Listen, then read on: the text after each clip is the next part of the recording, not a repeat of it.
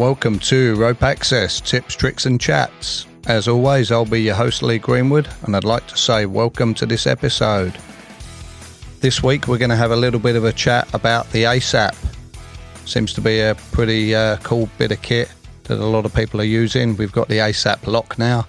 Going to do a bit of a rewind, go back, see where it came from, how it sort of came about, and then um, have a look at what we've got and maybe a few advantages, disadvantages with it, and we'll see where it goes. As always, if you haven't subscribed to the podcast, please do. It'd be great for you to do that. And if you want to give us a review, that'd be amazing. And you can also follow us on Facebook, Rope Access Tips, Tricks, and Chats, or find us at our website, ratac.net. If you've got any questions, any feedback, definitely reach out to us. Always keen to have a chat. So, yeah, definitely do that. So let's go back in time a little bit and have a look at sort of backup devices in rope access and see how Petzl came up with the ASAP and a bit of a timeline on that. Obviously, a lot of the information I've got here is from conversations I've had with people, research that I've done, um, things that I know. You know, I've been around in the industry for a while, so this may not all be gospel. Um, happy to be standard corrected if uh, I've got something completely wrong. Definitely reach out on that. But let's uh, let's go way back. Um, you know, as a lot of you know, single rope was the way forward back in the day, and then they started introducing twin ropes into the system back in the sort of mid '80s, late '80s, times like that. And then uh, different devices were being used. Prusik knots were being used by individuals. Tooth devices were being used as backups, and the Petzl shunt was being used as a as a backup device as well. And then that was pretty much used extensively all the way through the 90s. And then um, in 1999, it started to be discussed a lot more. It became a pretty hot topic in our IRATA meetings and on various forums. So much so that if somebody says shunt in a meeting these days, there's lots of you know, people, oh, they're talking about the shunt. You know, uh, I think normally if you're the first person to mention it at an IRATA meeting, you have to buy the first round of drinks afterwards. So, um, but that's where we got to now. Back in 1999, I know there was a letter from Petzl saying that the Petzl shunt could be used as a backup device um, in the manner that it was used under the IRATA system and that is what pretty much the industry was hanging their hat on for quite a few years. But then there was a bit of a push and some changes going on to find something else, and then the uh, the ASAP appeared. These uh, this is definitely things that I've been told. I don't have any documented evidence of this, but I won't let the truth get in the way of a good story. So my understanding is that the ASAP was developed and it was primarily designed to be used on a kernmantle rope attached by a carabiner to the um, sternal point on a harness for climbing up and down ladders. Obviously, there's a lot more of that going on than there is rope access around the world, so that's what it was designed for. And then I was told that the um, somebody worked out that they could attach some sort of uh, exploding lanyard, tearaway, screamer, whatever you want to call it, and they had the various models, the absorber, the absorber, all of this type of stuff. So those type of things attaching that onto the chest of the uh, of the harness, onto the dorsal attachment, and then the ASAP being attached onto the other end. And this was seen as a uh, pretty good solution for a backup device. There was a lot of stuff going on. So this came out in sort of 05, I believe, 2005 was the first time the uh, ASAP was available for purchase. But you had the issue that there was this carabiner that needed to be removed and attached, and then you ended up with the ASAP in one hand, the carabiner and the lanyard in the other hand. And so it was in in the instructions you had to put a piece of string between the ASAP and the carabiner, and then you had this loop.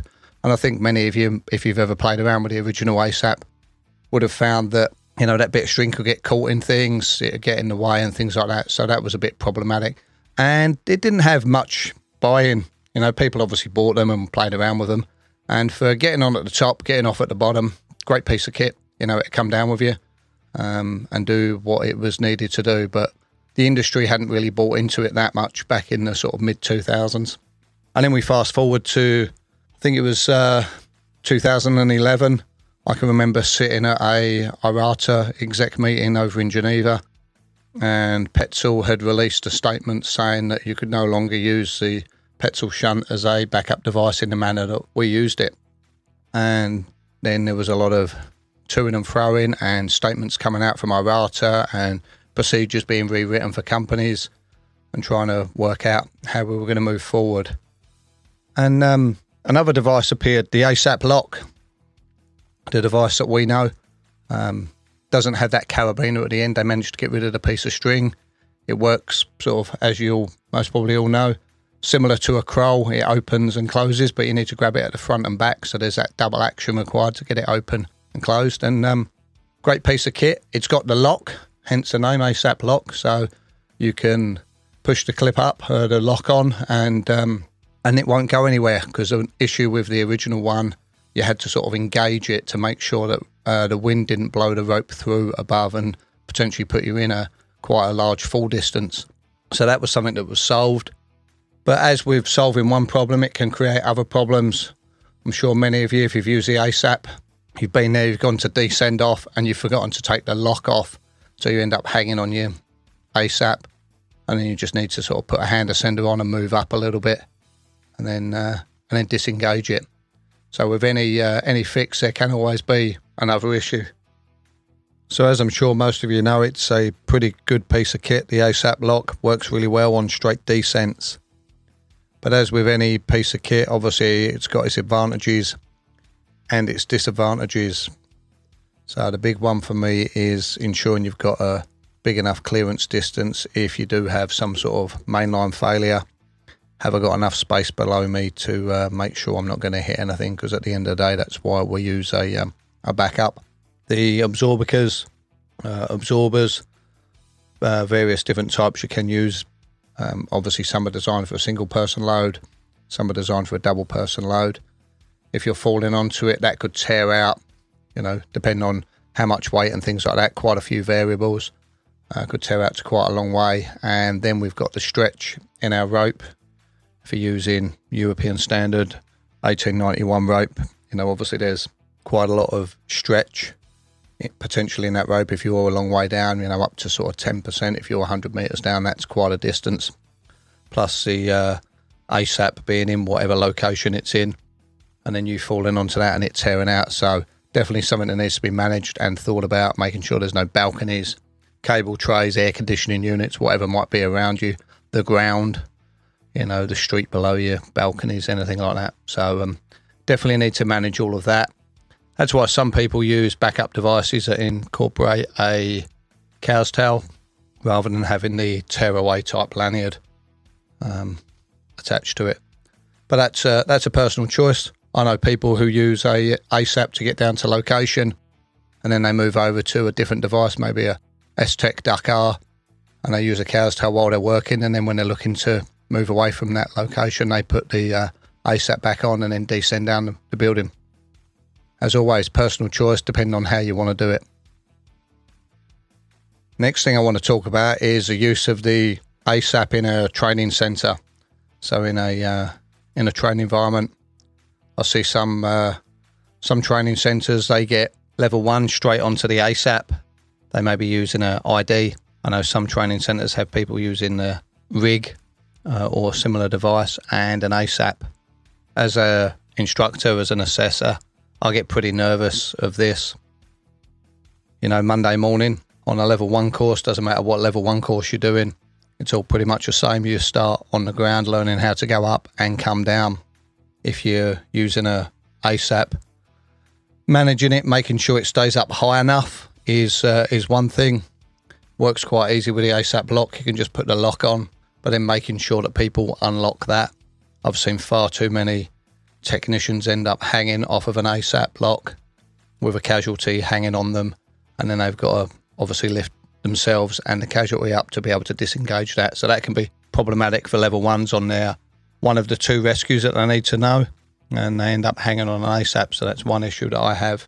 The other one being at the start of that course, they're there, and if they grab a big handful, if they're using a non panic feature descender, so a rig or similar, if they grab a big handful of it, the uh, I don't believe that the backup device, the ASAP lock's going to kick in before they hit the ground on that sort of two two and a half meters that they're above the ground. So possibly using some sort of device that needs to be manually moved, whether it's a S-Tech Duck, uh, ISC Red, any of those devices with a shorter cow's tail may be a better option. And obviously, if people are grabbing a big handful, potentially they're tearing out the absorbica as well. Um, so then it's quite expensive for the training company if uh, if that's happening quite often. There have been some safety bulletins from IRATA over the years of new technicians, so untrained technicians who are learning on a level one course actually making contact with the ground.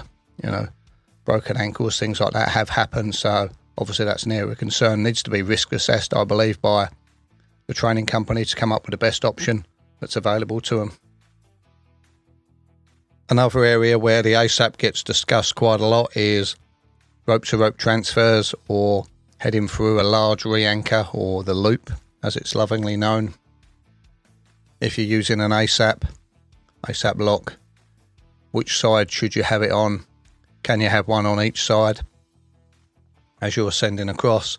I know that some people have said that you need to have it on the lead side, so direction that you go in, let's say you've got your ascending gear on that side, you put the ASAP lock on that side and the lock's put on. So as you slide it up, it stays there. So if there's a um, a mainline failure on that side, the ASAP's already engaged and you're not going to fall very far. If it was on the trailing side, so the descending side, uh, people have said that tests that they've done, it has grabbed. Some have said that it hasn't grabbed, and so there's been this big out of control swing. So using some sort of manually moved device may be better, you know, back to the S-Tech Duck or anything like that. Um, I've played around with a few of these situations. It depends a lot on the angle and things like that. If there's a point of failure, how far do you fall? Do um, tear out and that type of thing? So um, sometimes they do, sometimes they don't. So that's definitely something that you need to risk assess and look at the potential consequence of uh, of if you do have that mainline failure. How far are you going to fall and where's it going to end up. So definitely worth having a look at there. So just to recap on all of that stuff that I've just covered, is the ASAP lock a good piece of kit for using on site? I think the straightforward answer is yes and no. As with all of the gear that we use, depends on the task that you're doing. There is no one answer.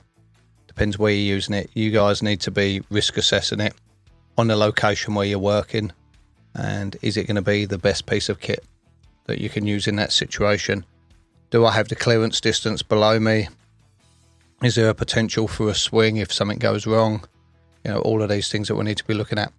What device have I married it up with? Am I using a am I using a rig without any panic features?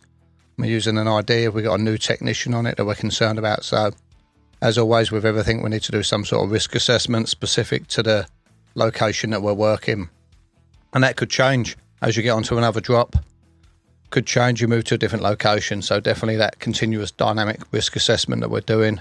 Remembering that it's a 360 degree look that we need to be taking, what's happening above us, off to the sides of us, and below us as well. So, we're constantly doing that.